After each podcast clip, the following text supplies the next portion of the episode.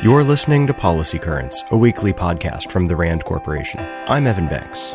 And I'm Deanna Lee. Every Friday, we bring you new insights from RAND's latest research and commentary. It's June 4th.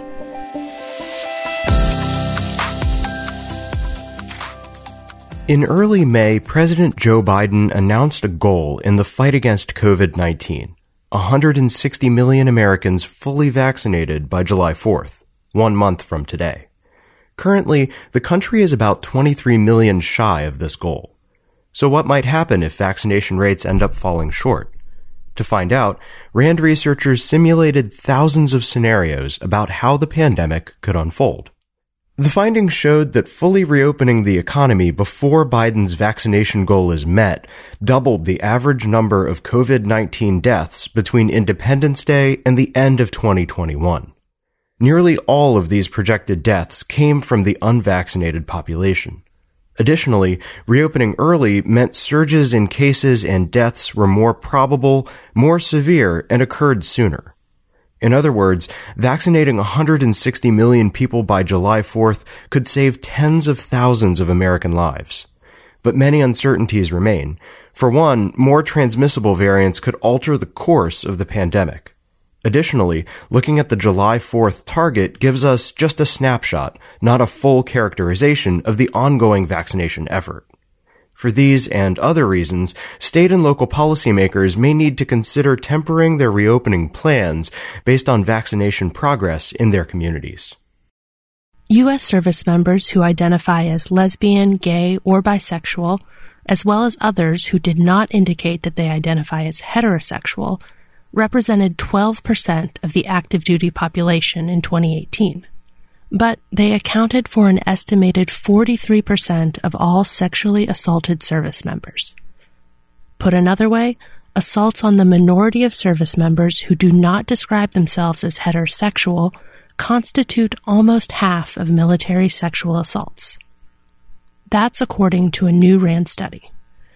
Lead author Andrew Morral says that sexual minorities are often targeted for bullying, intimidation, and sexual assault in the civilian world. And this study suggests that the same occurs in the military. This may not be well known among military leaders or the public, and so better understanding the risk that sexual minorities in the military face could help to identify and prevent behavior that often precedes assault. An estimated 2 million people across the U.S. are affected by opioid use disorder. Buprenorphine is a drug that helps people manage this illness and refrain from illicitly using opioids.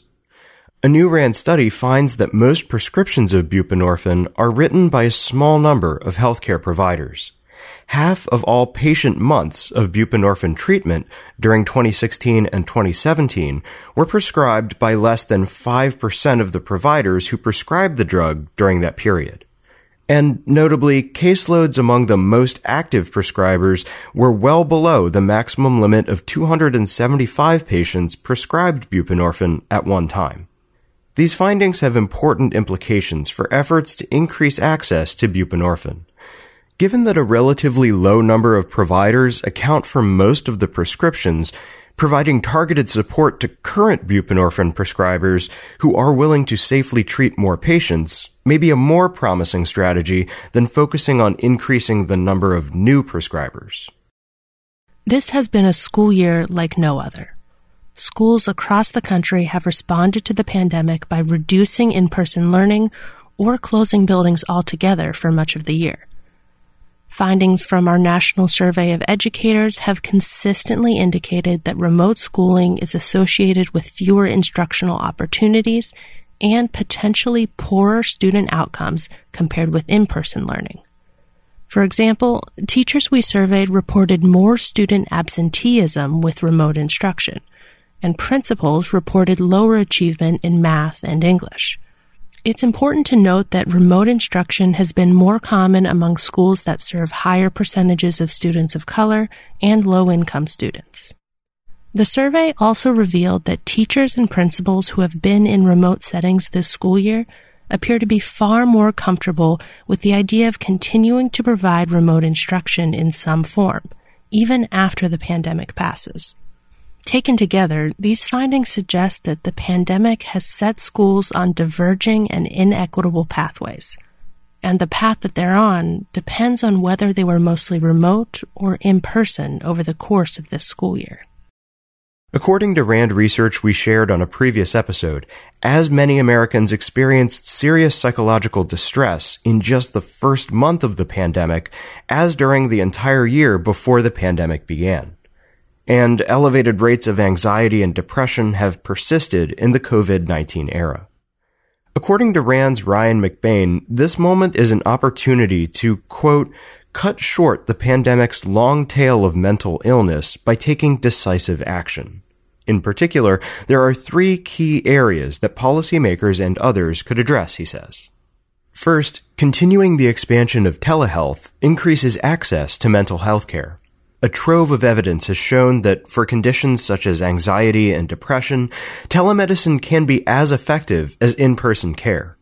Remote care options were bolstered by temporary policies when COVID-19 hit, but permanent federal changes would have to be made to ensure providers will continue to offer telehealth services after the pandemic. Second, screening for mental disorders in primary care. A long-standing priority of mental health advocates has been to integrate mental health care and physical health care, but smaller health clinics may need incentives to adopt this approach. Third and finally, reducing the stigma surrounding mental health, starting in schools. If students receive consistent exposure to anti-stigma messaging, it could help reduce rates of suicide among adolescents and young adults, which have increased by more than 50% over the past decade. In the wake of COVID-19, McBain says, steps such as these could help to reimagine a health system that is resilient against future threats including the resulting psychological trauma of the pandemic. Geoengineering is the intentional, large scale manipulation of an environmental process on Earth in order to address the effects of climate change. As the threat of climate change grows, use of geoengineering technologies is becoming more and more likely. Unsurprisingly, geoengineering comes with risks. In 2009, for example, when a Chinese weather bureau sought to end a drought by firing sticks of silver iodide into the sky, a technique called cloud seeding, it led to massive snowfall and highway closures. Consider another technology, space mirrors, which block and reflect solar radiation. Use of space mirrors can decrease precipitation and cause regional shading in sunlight, which can negatively affect agriculture. And beyond these environmental risks, geoengineering can introduce geopolitical risks too. That's the focus of a new RAND paper. The primary concern is that some countries may decide to pursue geoengineering even as others condemn their efforts. In fact, more powerful states might actually oppose geoengineering if they believe that they stand to lose more from an engineered climate than they do from the status quo. For example, Russia could benefit from a warming climate in terms of its agriculture and polar activities. And by contrast, the countries that are most vulnerable to climate change and also most likely to benefit from geoengineering tend to be low income and have little international political influence. The authors of the paper conclude that policymakers and researchers should take steps to bridge the gap between these maturing technologies and the available mechanisms to govern their use. Such steps should be taken before a geoengineering crisis occurs.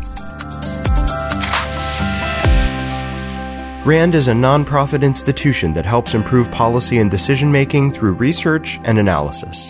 For more on what we covered this week, check the show notes at rand.org slash podcast. See you next week.